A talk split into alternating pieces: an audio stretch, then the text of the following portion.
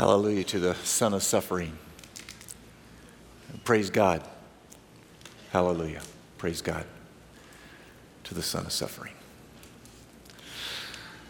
The Son of Suffering died on a cross of suffering. And on Good Friday, we come to that cross. That's essentially why we are gathered here this evening. We come to reflect on the death of Jesus.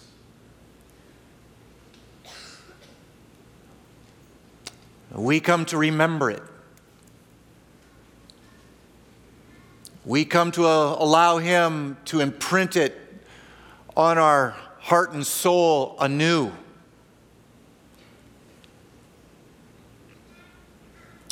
We come to reflect. We come to emphasize the importance of the cross.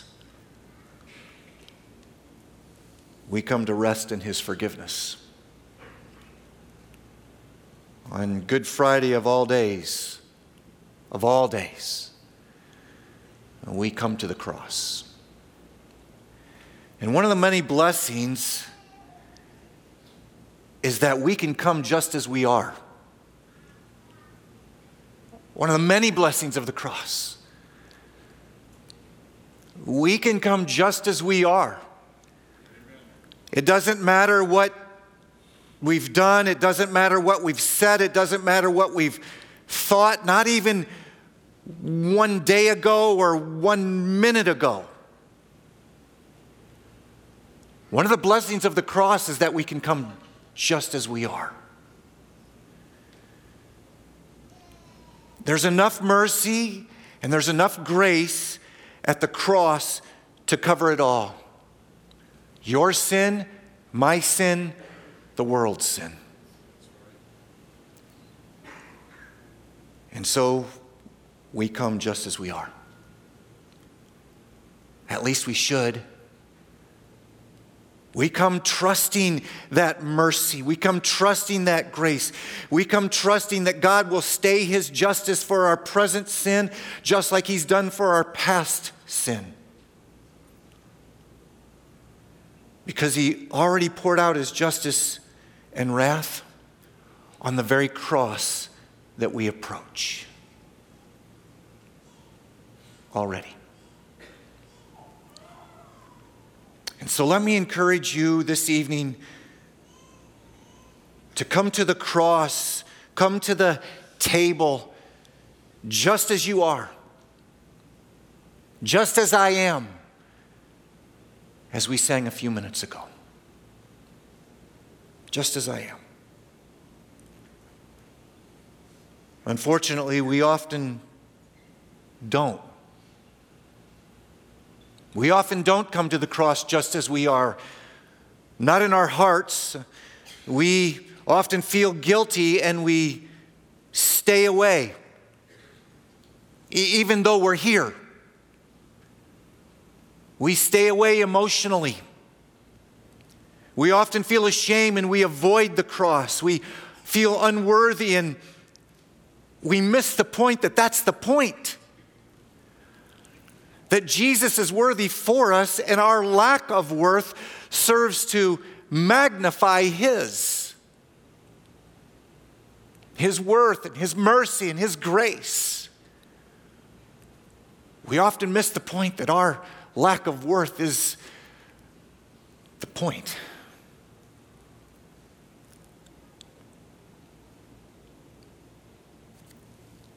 If only we'd come. If only we would approach the cross instead of hiding in the shadows, the recesses of our mind, the recesses of our soul. If only we would fall at its foot instead of looking on from a safe distance. If only we'd draw near instead of holding back.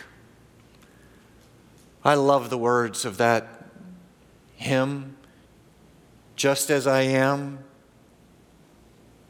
without one plea. Without one good reason of my own, but that thy blood was shed for me. That's my reason, God. The death of Jesus, just as I am, without one plea, but that thy blood was shed for me. And that thou bidst me come to thee. He calls me, beckons me. O Lamb of God, I come. I come, just as I am. I sang that hymn every Sunday from the time that I can remember to about 12 years old, because it was given as the invitation song. Maybe some of you grew up in a church like that as well. It was given as the invitation song at the end of every single service, the invitation to come to Jesus, to come and be saved. Every Sunday for as long as I can remember in those early days. And rightfully so. Rightfully so, it was the standard invitation hymn because it captures the essence of humbling yourself before God and receiving the grace of eternal life perfectly. Just read it.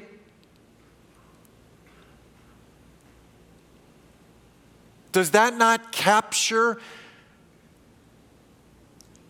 your coming to Jesus for the very first time, whether you realized it or not?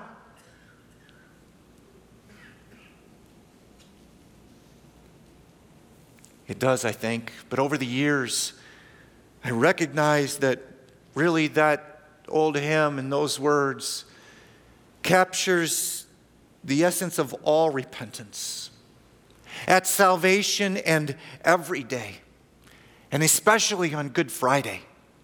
Especially when we focus on the blood of Jesus shed for me. The reason we can repent in the first place, the blood of Jesus. And the reason that we should repent in the second place and third place and every place, the blood of Jesus shed for me. It's the reason we come in the first place, and that's not to mention the call of Christ, that thou bidst me come to thee. It's another reason that we repent. It's another reason that we come just as we are.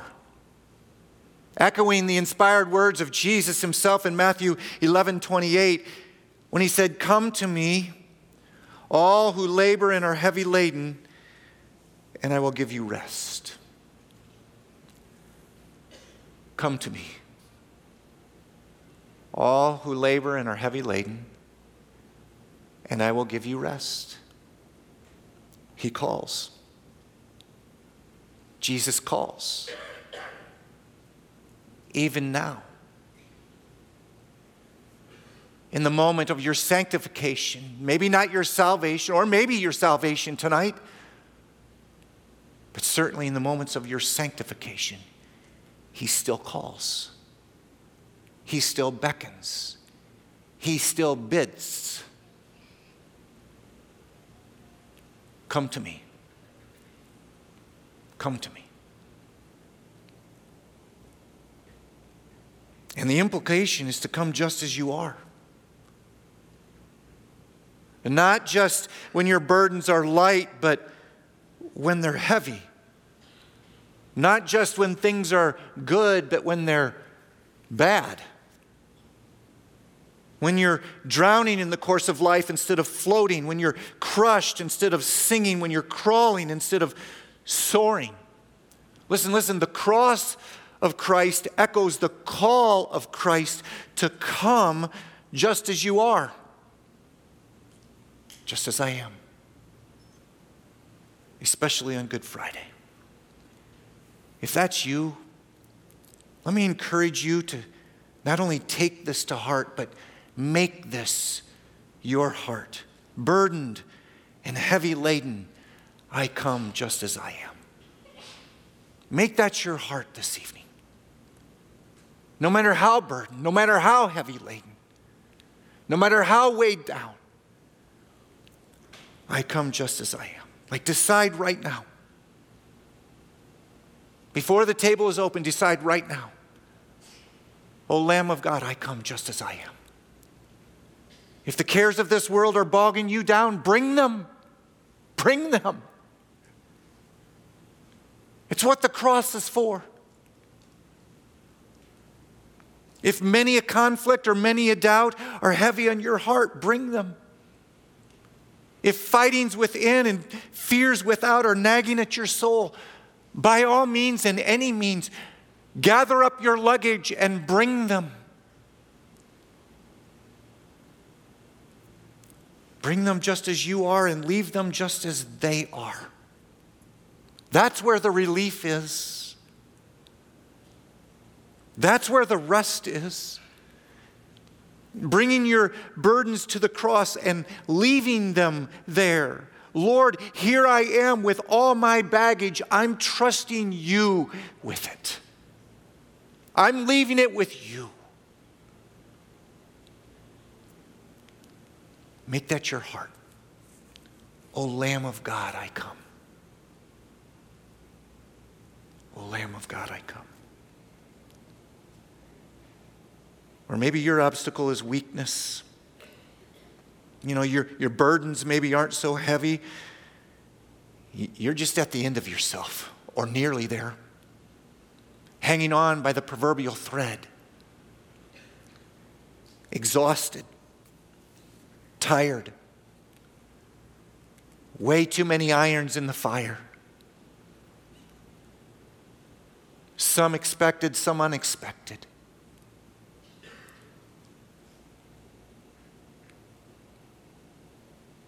And you can't imagine anything else this evening other than going through the motions. You just don't have it in you.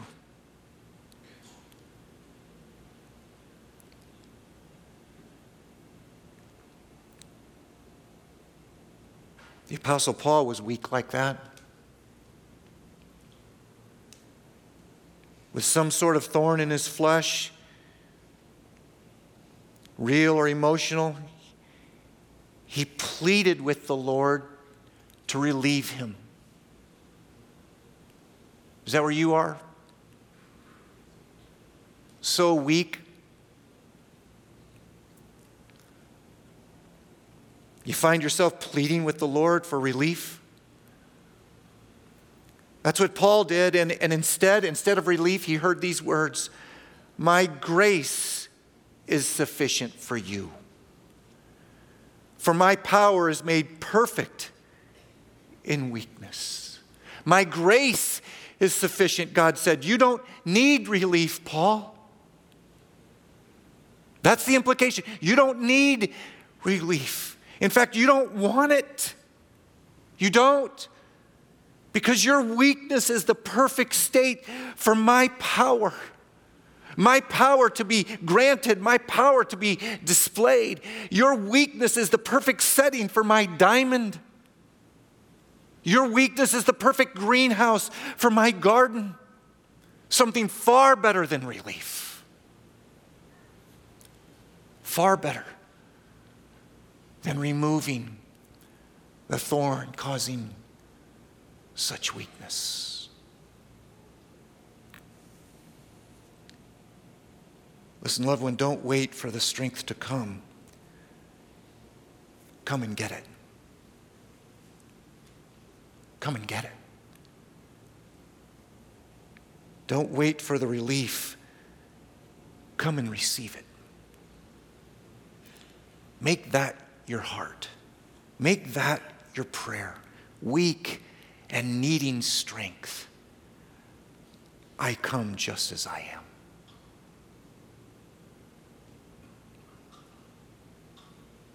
Just as I am. Maybe you're struggling with chronic pain. Maybe it's an illness. Maybe it's an injury. Maybe it's a debilitating disease. Maybe it's something for which there is no cure.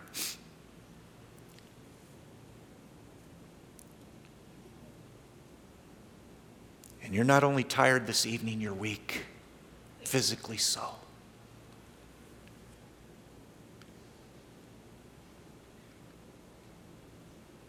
Maybe you're spiritually spent. Maybe you've poured yourself out.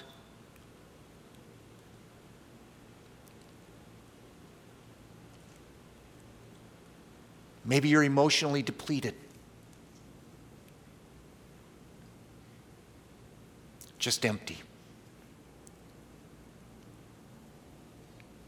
If that's you in any of those respects, it's not only okay for you to come to the cross. Hear me on this. It's imperative. It's imperative. Oh, how I preach to myself on this. Like, you must come to the cross. There's no other way. There's no other way to find strength. There's no other way to find hope. There's no other way to overcome. And there's no other way to persevere. Physical ailment, emotional, spiritual depletion, whatever it is. There's no other way. Only God's grace can meet you where you are at. And only God's grace is sufficient. Only.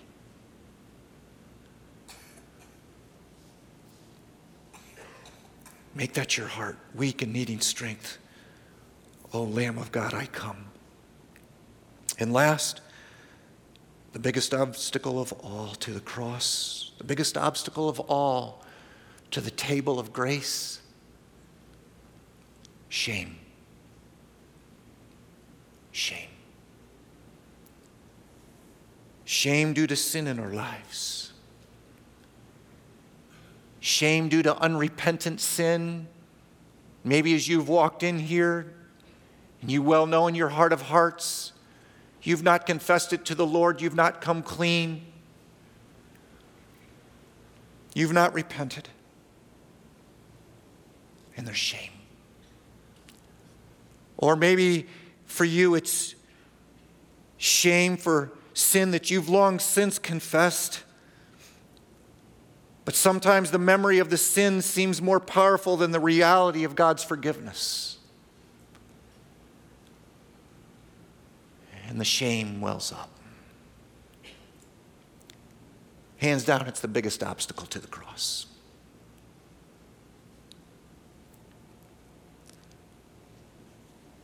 Or maybe you keep trying but failing miserably. You keep trying to live God's way. You keep trying to do what's right, but you fail constantly. And shame has a hold on you, so much so that you don't even want to turn back to the Lord. You feel so shameful to come into His holy presence. It's that bad, maybe. And it keeps you from the cross. It keeps you from renewing your repentance. It keeps you from resting in God's forgiveness. Loved one, if that's you, can I encourage you with something? At least your spirit is still tender. At least your spirit still feels shame. That's a good thing. That's a good thing. At least your soul hasn't become numb to your sin or even numb to the shame of your sin. At least you're not callous to the point of not caring. So many around us in the world are that way. At least you're not deaf to the Holy Spirit's voice. Praise God for that. Be encouraged. If you find yourself in a pool of shame. But listen, don't try Him. Oh, don't try the Holy Spirit. Don't grieve Him. Don't flirt with disaster. Whatever the cause of your shame, ignore it and get to the cross. Get to the table. Ignore it and get to the table. Don't let your shame keep you. This could be the most important thing I say all night. Hear me in this.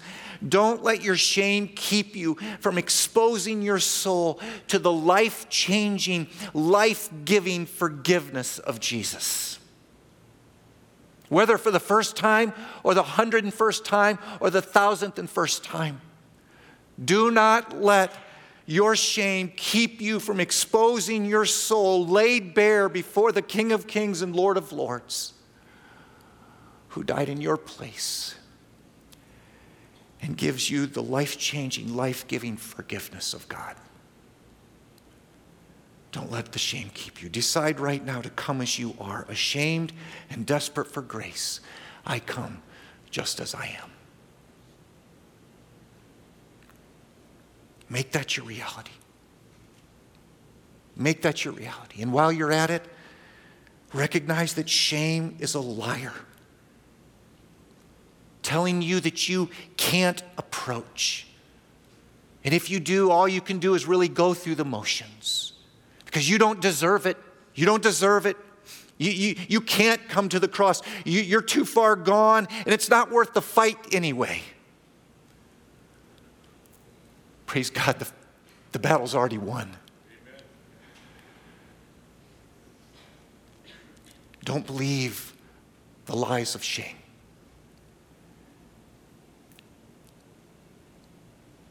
And realize that the only way to overcome them, the only way to remove your shame, is to throw yourself at the mercy of the cross. The only way is to avail yourself of the grace of Jesus, grace that is greater than all your sin and all your shame put together.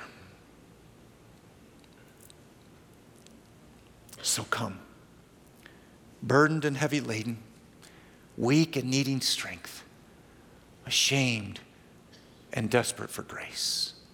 Come just as you are. Let's pray. Father, hear our hearts on that. And to the extent that our heart isn't there, God, would you move as only you can to get us there? God, we come just as we are, and we couldn't be more grateful on this Good Friday. Thank you for your grace. Thank you for your mercy. Thank you for your sacrifice. Thank you, God, for your forgiveness. We remember you now. We remember you now for all you've done. And we bless you for it. In Jesus' name, amen.